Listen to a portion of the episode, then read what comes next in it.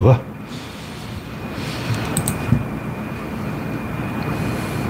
창을 띄워보겠습니다.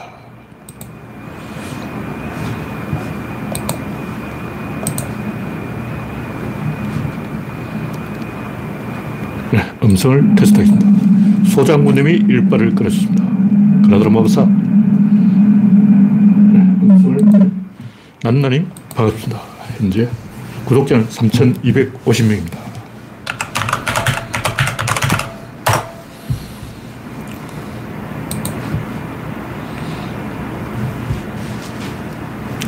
오늘은 12월 20일이네요. 날짜가 이렇게 많이 가버렸네. 날짜도 모르고 있었는데, 18일, 아, 19일. 잠깐. 12월 19일입니다. 1219. 1219 하면 2002년, 2003년이죠. 그날이 생각되는데, 탄핵 직전. 와.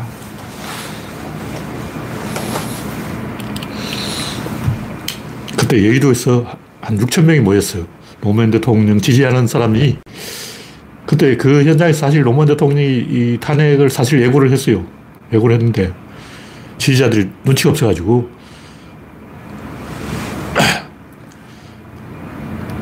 노무현 대통령이 탄핵되거나 말거나 음, 그 자리에 모인 진짜 순, 순종, 토종, 노빠가 딱 6천 명, 6천 명. 요즘 뭐 어디 들어가면 다 개나 소나 나도 노빠야, 나도 노빠야 그러는데 1위1구 현장에 안 와놓고 무슨 노빠냐고. 노빠면 거기 왔어야지. 물론 지방에 있는 사람 못 오는데, 아, 서울에 진짜 노빠가 6천 명 밖에 없다는 거예요. 개나수나 다 배신했어요. 네, 스티브님, 박신타마님, 영원중님, 프란치스코님, 당근님, 소장군님, 그레스방님, 이영수님, 반갑습니다. 이제 23명이 시청 중입니다.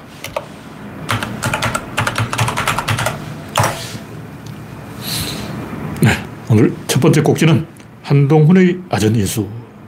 또 뭐 김건희 실드 친다고 특검법은 야당이 유리하다 그런데 검사라는 자가 유불리 범죄를 막을 생각을 해야지 어느 당이 유리하다. 그러면 어, 현직 검사가 대통령이 되는 거는 어느 당이 유리하냐고. 이게 말이 되는 짓이냐고. 어. 옛날에는 군부 독재가 있었는데 지금은 금부 독재죠. 글자, 한 글자 바뀌었어. 군부가 건부로 바뀌었어요. 건부 독재. 그러니까 한동훈이 깐죽거리는 것은 찌질한 거고 초딩들이 하는 거, 초딩들이. 니네 안 그랬나? 그런 거예요. 초딩들 반사들이 좋아하잖아. 나도 그랬지! 나도 그랬지! 국민이 보고 있는 앞에서 그렇게 깐죽거린다고. 처음에는 그런 짓을 하면 여당과 야당, 국회의원과 장관 1대1의 대결, 국회의원이 입심이 세냐, 장관이 입심이 세냐, 호기심으로 구경을 하는데 이게 반복되면 아, 저게 국회의원한테 말대꾸 하는 게 아니고 국민 얼굴에 침을 뱉는구나 하고 눈치를 채게 돼 있어요. 우리가 가정집에서도 개인적으로 할 얘기가 따로 있고 손님이 왔을 때 할 얘기가 따로 있고 부부 싸움을 해도 자식들이 안 보는 데서 싸우고 그렇게 하는데 어린애들은 그런 생각이 없어요. 초, 초딩들은 그런 생각을 못 하는 거죠. 그러니까 비전도 없고 감동도 없고 리더십도 없고 보석 기질도 없고 대국을 보는 눈도 없고 미래를 보는 해안도 없고 오직 남이 떠먹여주면 삼키기는 하겠다. 이런 안철수 같은 생각을 하고 있는 거예요. 안철수가 왜 미끄러졌냐고. 그때 뭐 청춘 콘서트하고 그건 안철수 머리에서 나온 게 아마 아닐 거예요. 윤여준 꾀돌이가 지어냈겠죠. 아, 그 시골 여사가 지어냈을 거예요, 아마. 시골 여사 뭐 박경식인가 뭐 하나 있었잖아요. 제 이름도 까먹었는데 그 양반이 지어냈을 것이다. 그러니까 안철수 같은 사람도 옆에서 대본을 잘 써, 써주면 연기는 그럭저럭 할 수 있다고. 근데 아바타니과에서 연기가 꼬였지. 하여간 한동훈이 크려면 이명박을 본받아야 돼요. 아니, 박근혜를 본받아야 돼. 박근혜는 이명박 얼굴에 침을 뱉어서 떴고, 윤석열은 현직 대통령 문재인 얼굴에 침을 떴고, 둘 다 공통점은 여당 사람이 내부 항명을 일으킨 거예요. 야당이 여당 치는 건 의미가 없어. 야당이니까 여, 당을 치는 거지. 근데 여당이 여당 치니까, 어, 이게 원조가 누구냐 하면 이회창이죠. 이회창. 이회 창은 김영삼을 치받아서 대선 후보가 됐죠. 지금까지 보면 다 그런 식으로 누군가를 저격했었던 거예요. 김대중은 박정희를 저격했었고, 김정삼도 단식 투쟁을 했었고, 전두환한테, 어, 전두환을 저격한 거죠, 김정삼은 사실. 노태우는 이, 당선된 거고, 자력으로 된 게 아니에요. 근데 지금 스마트폰이 약간 선이 끊어졌다가 다시 연결됐다는데 정상적으로 나오고 있는지 모르겠습니다. 테스트를 해봐야 돼.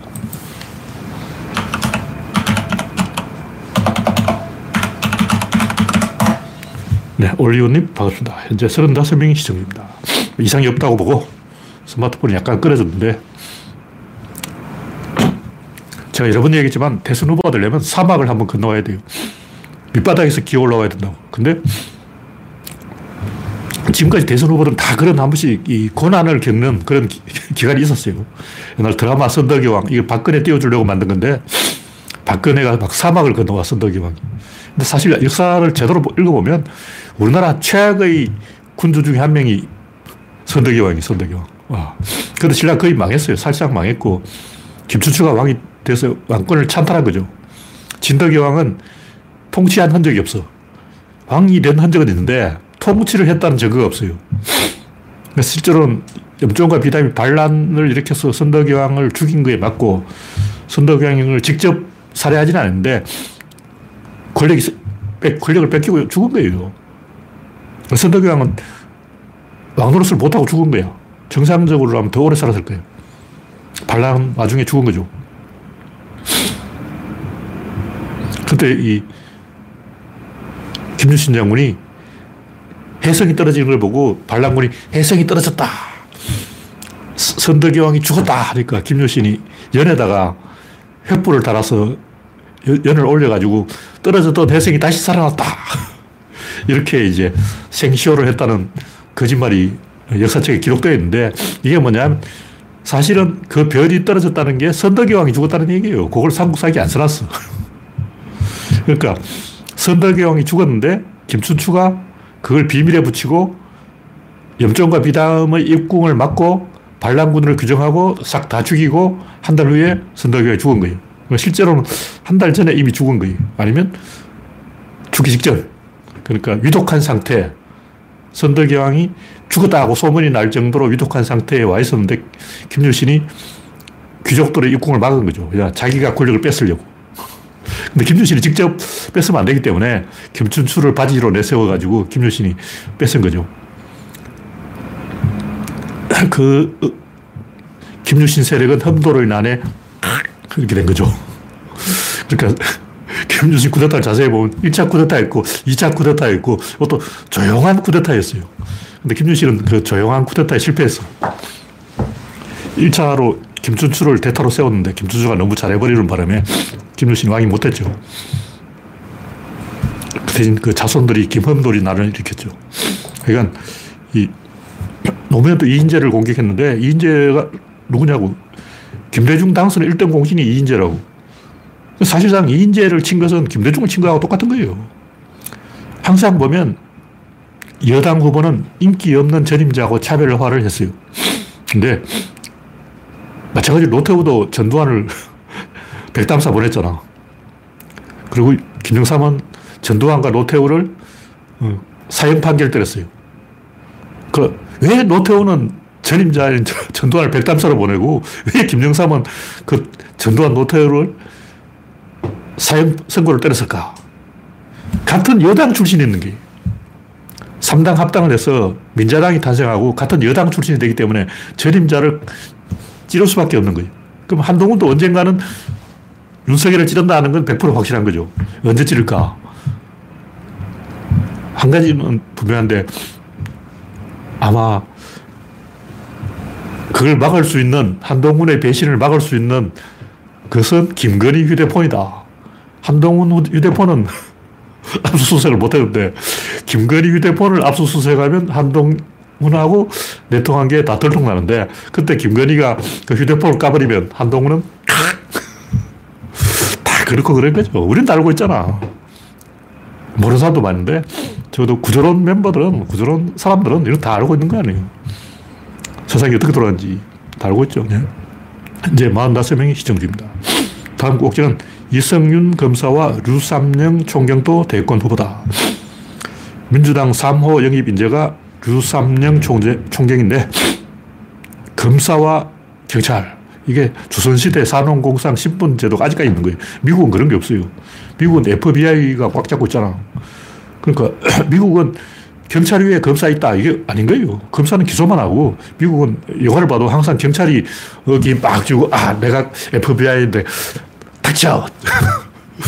FBI, FBI 떴다 하면 다 찍어지잖아. 근데 어, 우리나라는 그런 게 없죠. 그러니까 올바른 행동을 했을 때는 합당한 보상을 줘야 돼요.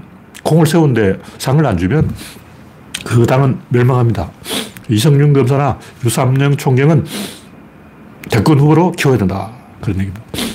물론 본인의 실력이 있어야 크는 거지만 일단 기회는 줘야 된다. 네. 다음 곡지는 초선이 나라 망친다. 뭐 여러 번 했던 얘기지만 이준석 몇 선일까요? 초선도 아니고 무선, 인유한 몇 선이냐? 초선도 아니고 무선, 한동훈 몇 선이냐? 초선도 아니고 무선. 왜 이준석, 인유한, 한동훈 한 번도 선출된 적이 없는 사람이 당 대표를 하고 비대위를 하고 뭐 혁신을 한다 그러고, 어, 무선이, 어, 현지 국회의원을 모가지를 치는 게 이게 민주주의냐고. 이게 민주주의냐고. 민주주의라는 것은 유권자한테 권력이 있는 거예요. 근데 지들이 뭔데? 아무것도 외부인을 영입해가지고 외부에서 산적을 데려와서 어, 치느냐고. 민주당도 마찬가지예요. 왜 당대표가 낙하산 공천을 하느냐고. 금태섭, 조홍천, 양양자, 윤미향, 뭐 이런 이상한 사람 공천에서 제대로 된 사람 한 명도 못 건졌잖아. 손혜원, 뭐 전부 이상한 사람이야.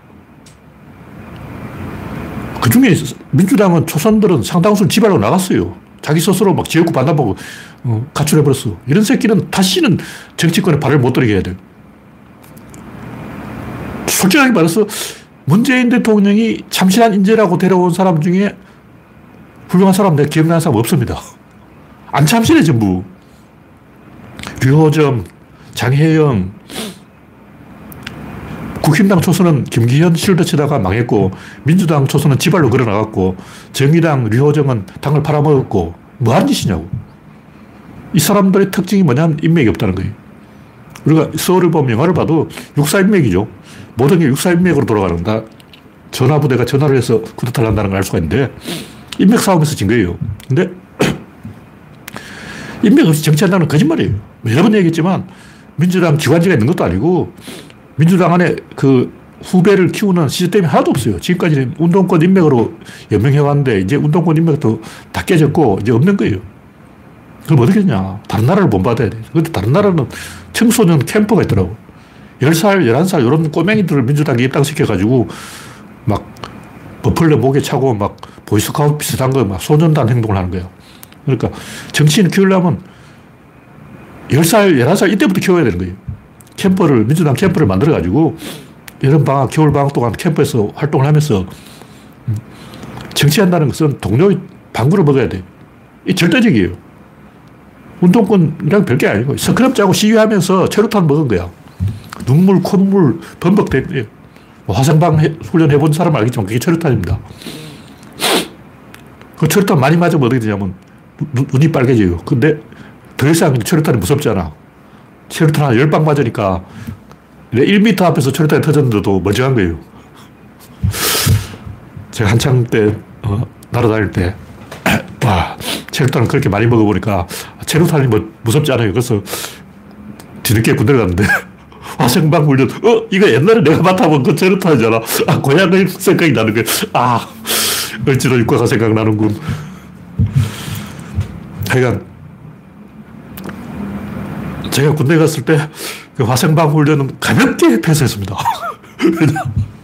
근데 요런 게 있어요, 요런. 그때 군인들이 뭐라고 그러냐면 방독면을 벗어라 그러는데 안 벗고 버텨요. 벗는 척하고 안 벗어. 그 최대한 늦게 방독면을 벗은 다음에 호흡을 안 해야 돼요. 근데 호흡을 한 1분 참을 수 있어요. 그 다음에 노래를 부르라 그런다고. 노래를 부르는 신용만 하는 거야. 일단 나는 미리 체로탄을 많이 먹어봤지. 방독면을 벗고 1분 동안 숨을 안 쉬었지. 노래를 부른 척하고 안 불렀지. 방독면을 최대한 늦게 벗었지. 이러니까 그 화생방 훈련은 그 급이지. 아무런 타격이 없었습니다. 아, 너무 요령을 알려줬나? 하여튼 화생방 훈련 정도는 아무것도 아니다.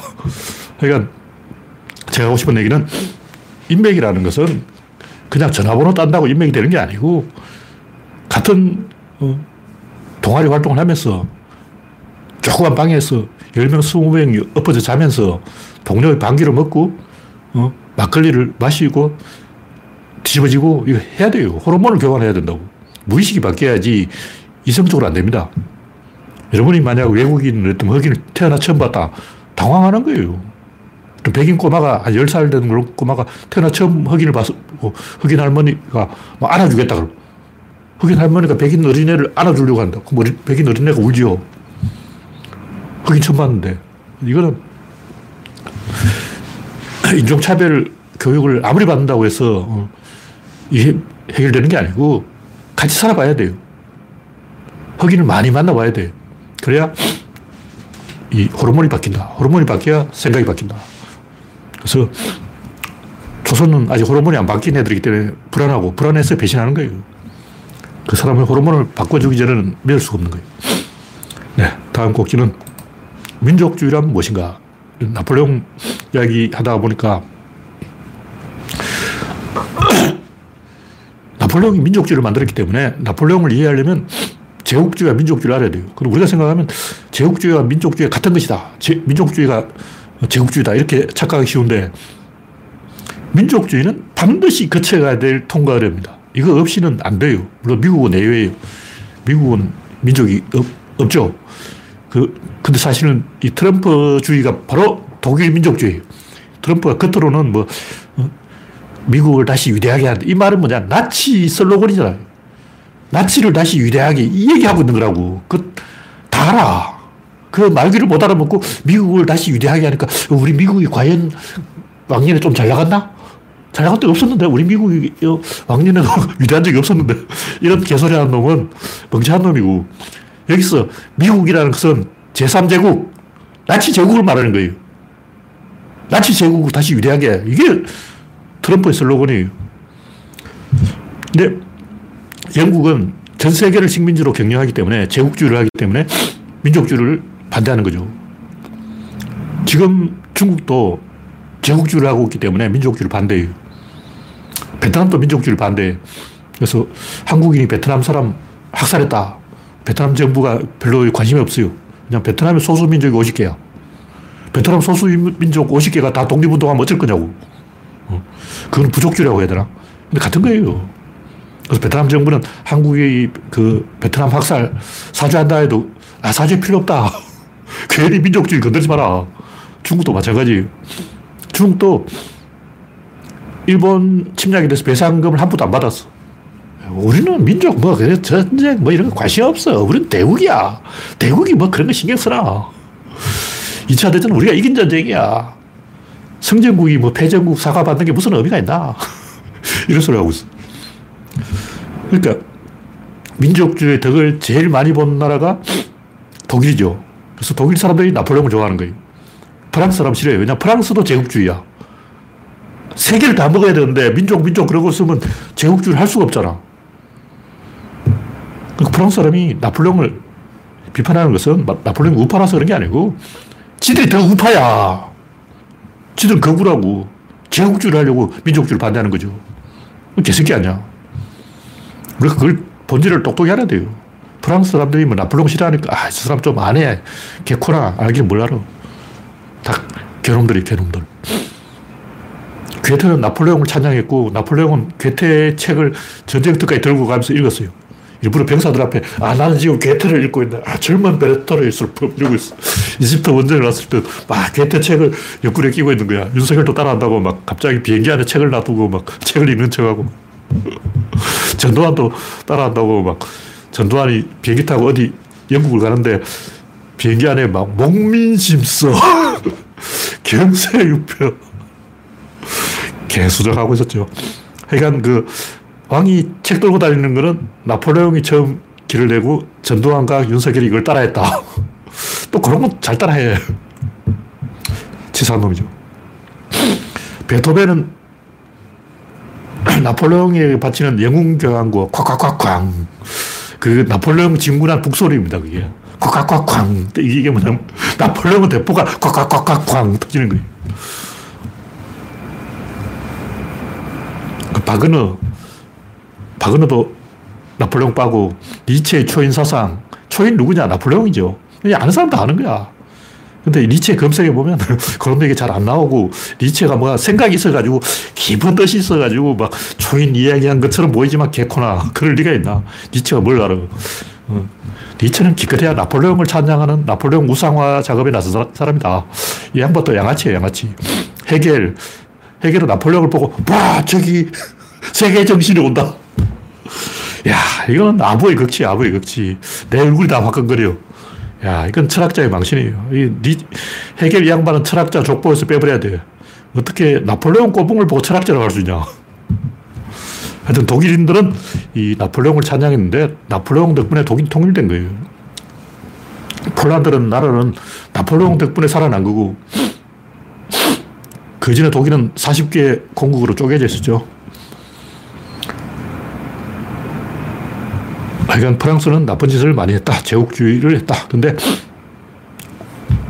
여기서 중요한 것은 우리 1차 세계대전, 2차 세계대전 이렇게 세계대전이 두 번 일어났다고 주장하지만 실제로는 30년 전쟁이 1차 세계대전이 그리고 크림 전쟁은 2차 세계대전이 나폴레옹 전쟁이 아 2차 크림 전쟁은 3차 세계, 세계대전 4차, 5차 5차 세계대전이 2차 세계대전이 여기서 중요한 것은 30년 전쟁부터 한 나라의 전쟁이 일어나면 모든 나라의 전쟁이 일어나는 구조가 만들어져 버린 거예요. 왜 그럴까?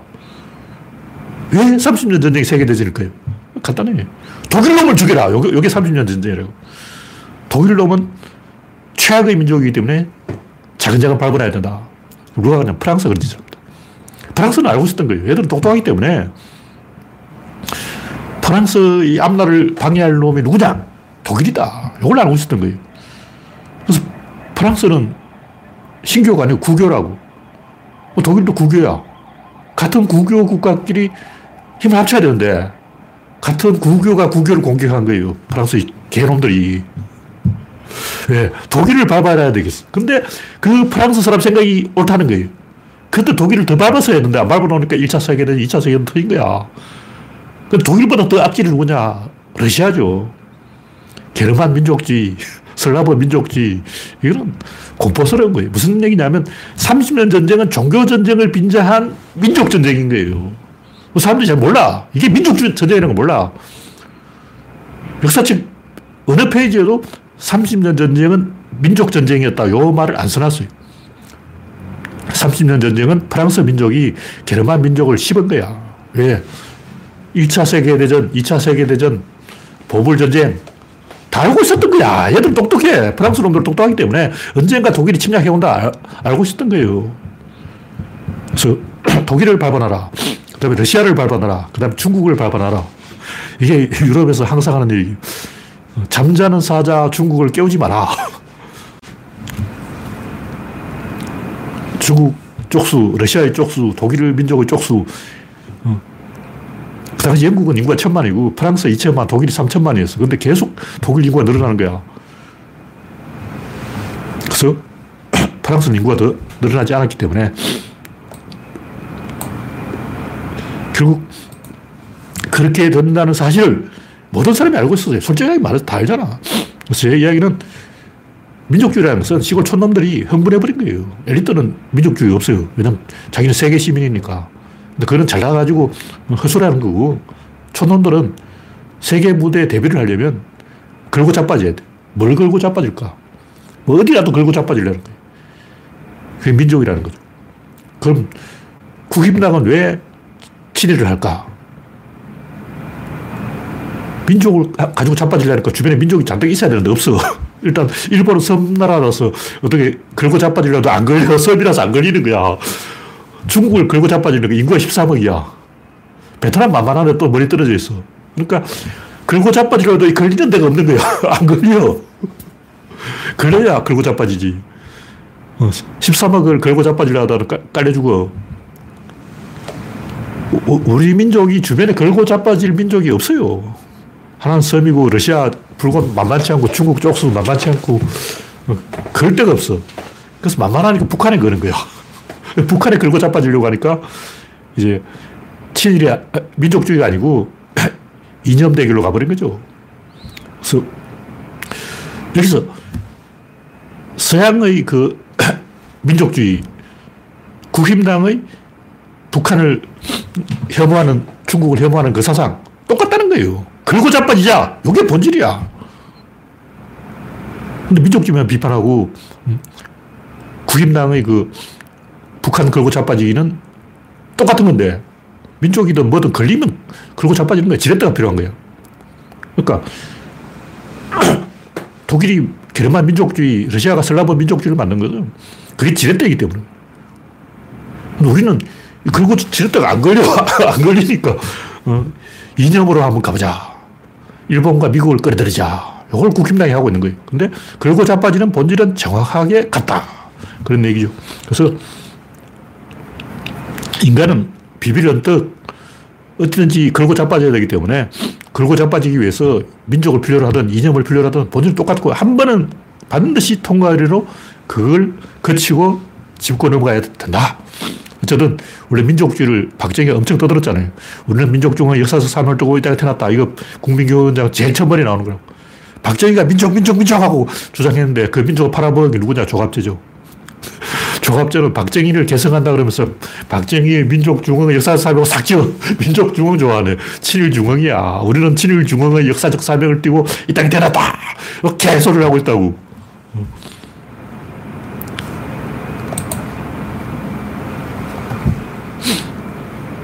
네, 유럽의 모든 전쟁은 알고 보면 독일을 분열시키자. 독일을 잘라놓자. 독일이 힘을 기르면 안 된다. 그런 거예요. 네. 다음 곡기는 나폴레옹과 조제핀.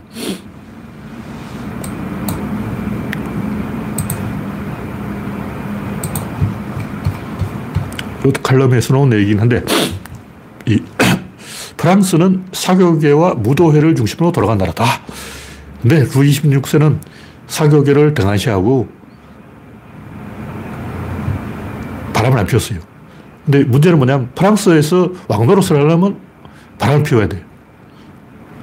특히 이제 프랑스 사람들은 이 고추에 대한 집착이 있는데 옛날 그 중세 기사 갑옷 보면 고추를 크게 이만, 이만하게 이만해 이만해 그 갑옷을 자세히 관찰해 보라고 고추가 이만해 이걸 눈에 보이게 툭 튀어나오게 했어요 왜 그렇게 만들어놨냐면 왕은 고추가 커야 된다는 그런 사상이 있는 거예요. 근데 이것도 이야기하면 복잡해지는데 왜 그런 사상이 있는가? 어. 이야기하려면 초야권까지 또 이야기해야 돼. 초야권. 옛날 영화에 한번 그 나온 적 있죠. 초야권 이야기하면 또 복잡해지니까 어, 이 정도만 자릅시다. 더 이상 이야기하지 말자.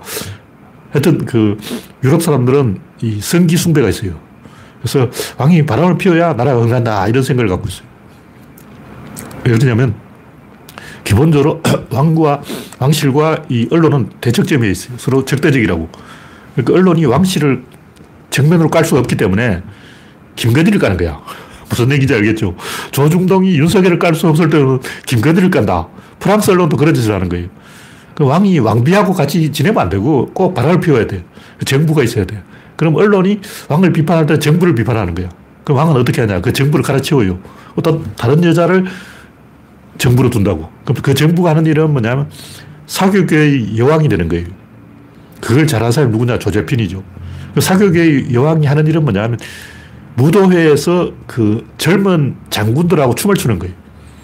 그러니까 왕은 바람을 피워야 되고 언론은 이 왕이 바람 피우는 정부를 존나 까야 되고 이 정부는 무도회에서 젊은 장군들을 하고 춤을 춰야 되고 젊은 장군 오늘 조제필이 누구와 춤을 췄을까?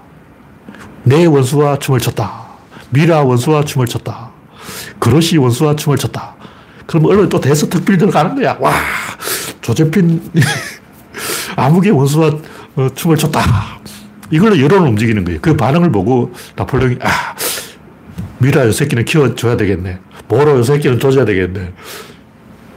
내이 새끼는 넌 찬밥이야. 그러니까 왕실 그 무도의 분위기를 통해서 그 나폴레옹이 정치 감각을 발휘하는 거죠. 근데 황제가 된 이후에는 그 필요가 없는 거야. 황제가 됐으니까 이제 내 맘이지. 정부가 필요 없고, 조정편도 필요가 없고, 어, 무도회도 필요가 없고, 다 필요가 없는 거죠. 그래서 된 거예요. 근데 나폴레옹이 그 마리 루이저였죠. 그 오스트리아 왕녀하고 결혼한 것은 루이 16세가 마리 앙또와네트하고 결혼한 거하고 정확히 똑같은 건데 프랑스가 싫어하는 어, 오스트리아 여자하고 결혼을 했는데 이게 뭐냐면 신분 상승이에요. 그러니까 나폴레옹은 자기가 황제가 됐으니까 이제 신분 상승을 해야 된다. 나는 평민이 아니다. 그렇게 하는 순간 나폴레옹은 이게 맛이 간 거예요. 그러니까 뭐냐면 민중의 그 분위기를 언론이 왕실에 전달할 창구를 잃어버렸어. 이런 짓을 많이 한 사람이 숙종 임금이죠. 황국 정치, 무슨 기사 황국, 무슨 황국, 다 뭐냐, 다 이유가 있어, 이유가. 어, 뭐 사랑이 어쩌고, 편지가 어쩌고, 연애가 어쩌고, 뭐, 개소리야. 근데 영화 이 리들리 스콧은 IQ가 돌이기 때문에 그런 내막을 알 리가 있나. 그러니까, 아, 나폴레옹은 조제핀의 어, 치마 속에서 헤어나지 못했다. 개소리 하고 있네.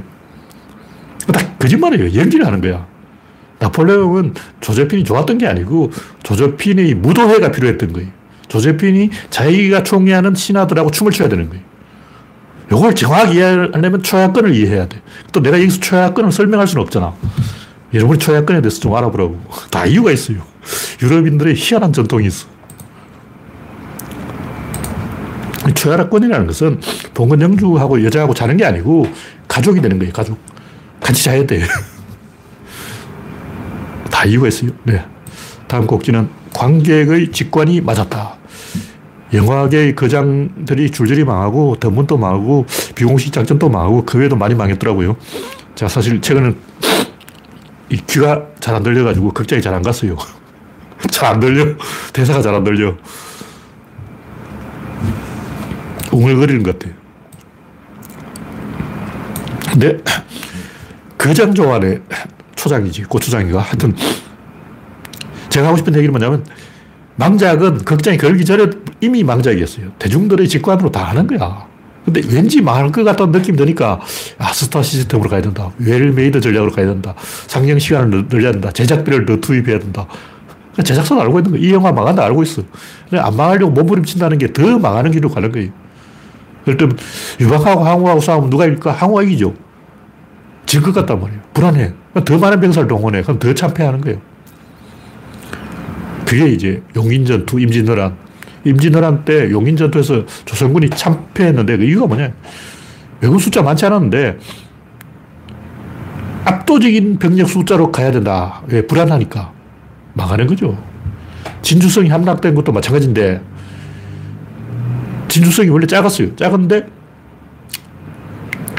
임진왜란을 거치면서 성을 더 크게 만들어야 된다. 그 괜히 성 크게 만들었는데 외성이 장마비에 무너졌어요. 하필 그때 또 장마비가 계속 왔어. 왜 그 성을 그렇게 크게 만들어요? 성을 작게 만들지.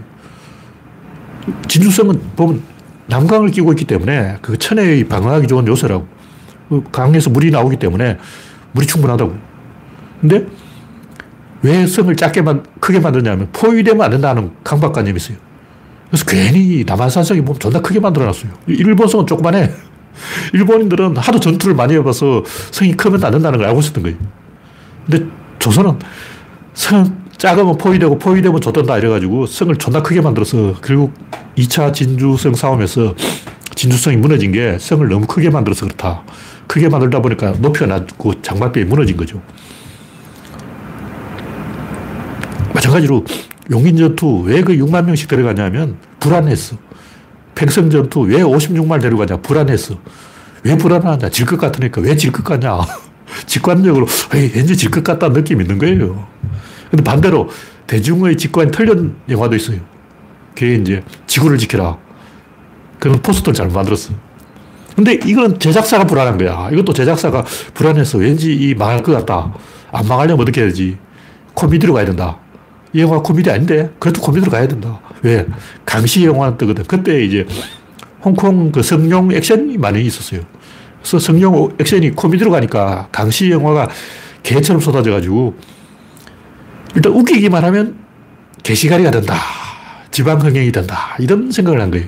그래서 서울에서 망해도 웃긴 척, 코미디 영화인 척 사기를 치면 지방흥행이 되지 않을까. 이런 나사빠진 생각을 해서 포스터를 엉망으로 만들어서 포스터 딱 보고, 아, 이 영화는 영구와 땡칠이 시즌 2구나.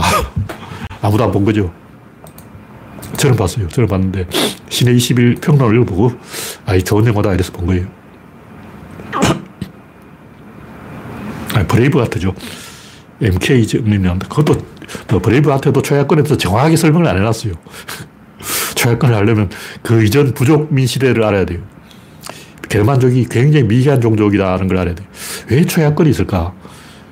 초야권만 있는 게 아니고 그 처녀 파티라고 해서 그리스 같은 데 어떻게 하냐면 결혼 첫날에 와대와로 자야 돼요.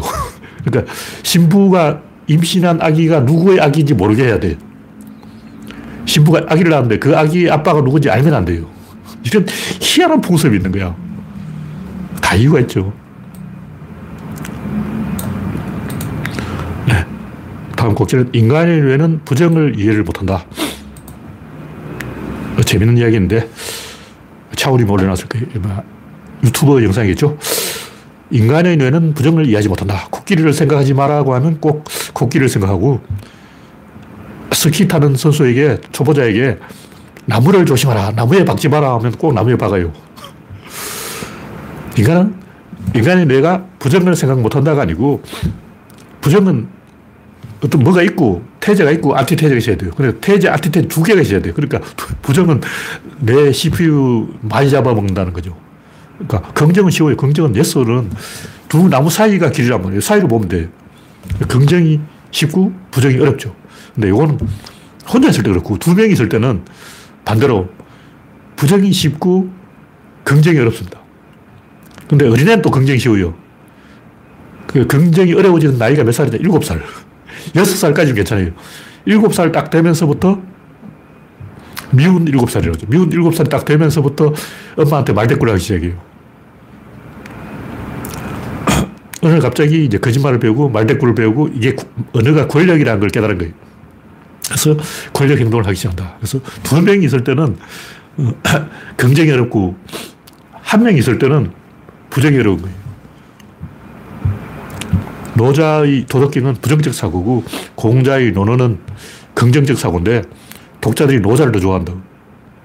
독자들이 공자보다 노자를 좋아한다는 건 뭐냐? 작가와 독자 두 명이 있다고 생각하는 거예요. 그러니까 내가 일기를 쓸 때는 한 명이잖아.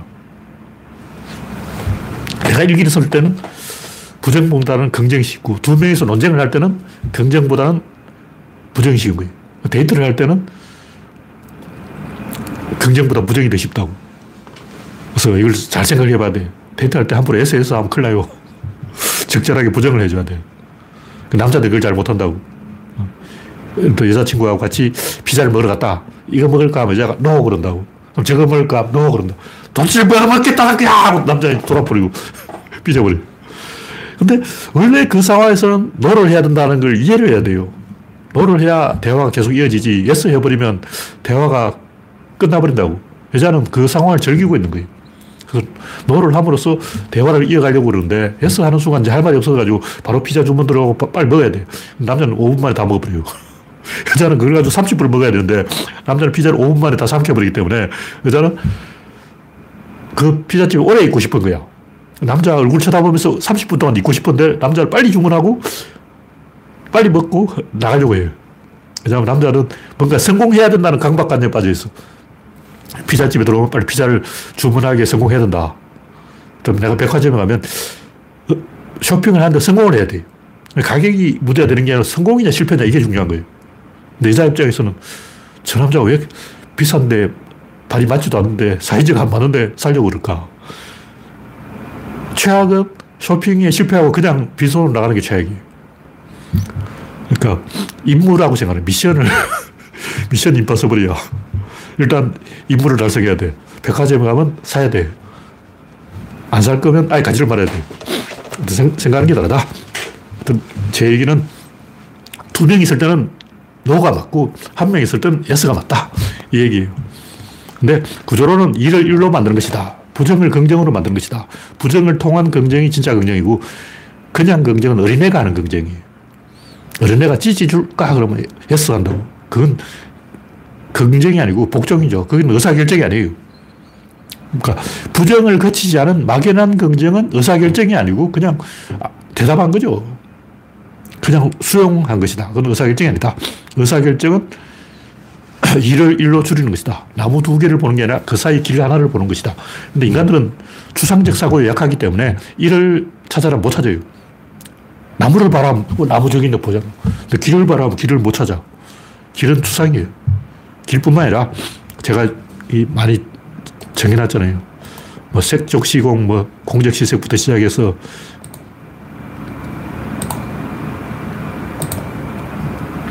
불응과 응답, 메커니즘과 원자, 집합과 원소, 성질과 물질, 동과 정, 공과 색, 도와 명, 음과 양, 신과 우상, 유신론과 유물, 쭉 수라는데 제가 서른 가지 써놨어요. 요 중에 앞에 오는 건 추상이고 뒤에 오는 거는 구체적인 거예요. 그러니까 앞에 오는 건 일이고 뒤에 오는 건 일하고.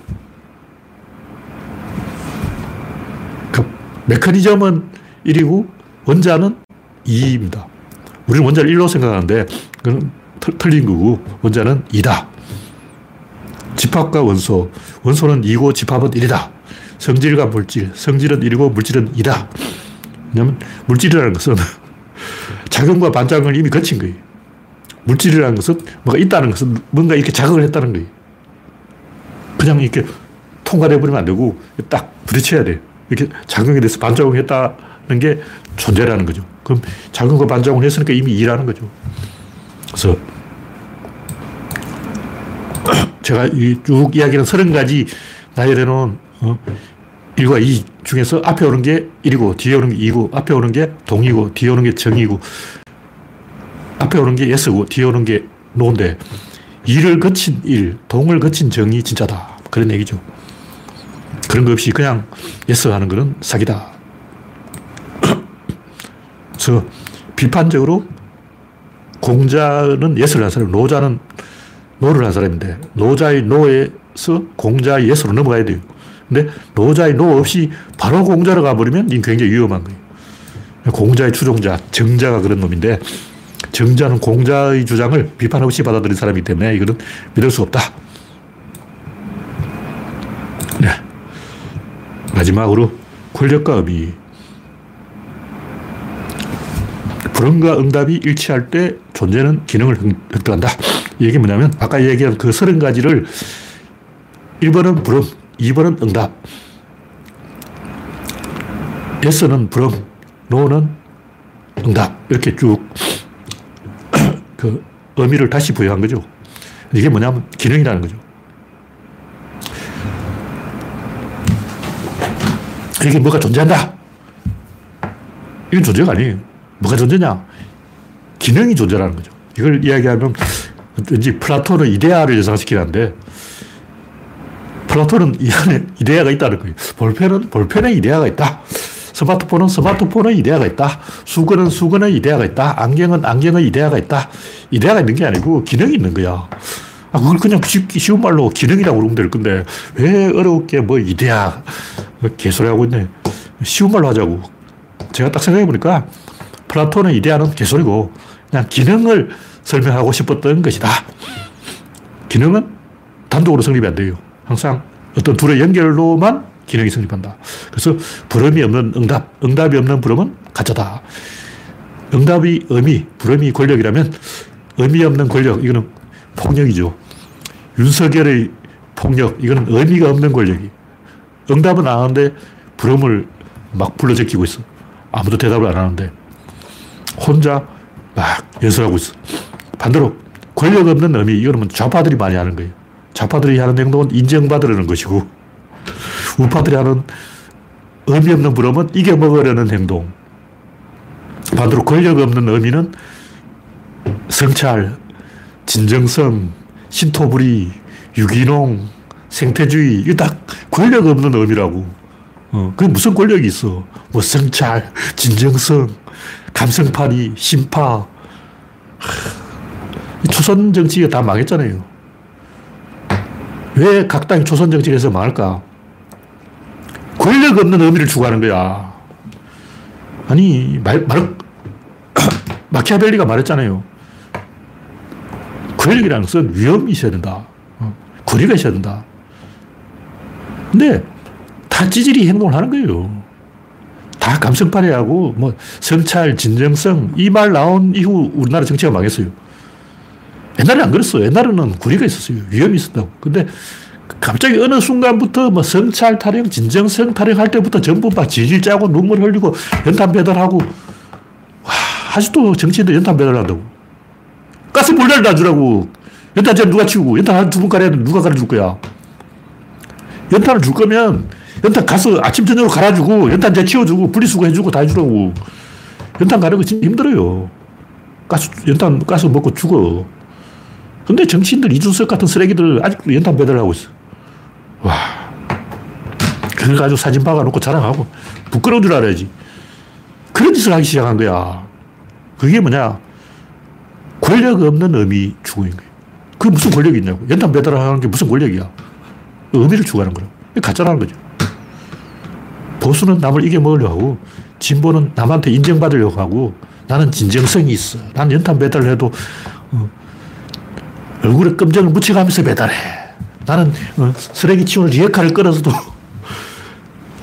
장화 신고 해. 개수작하고 있는 거예요.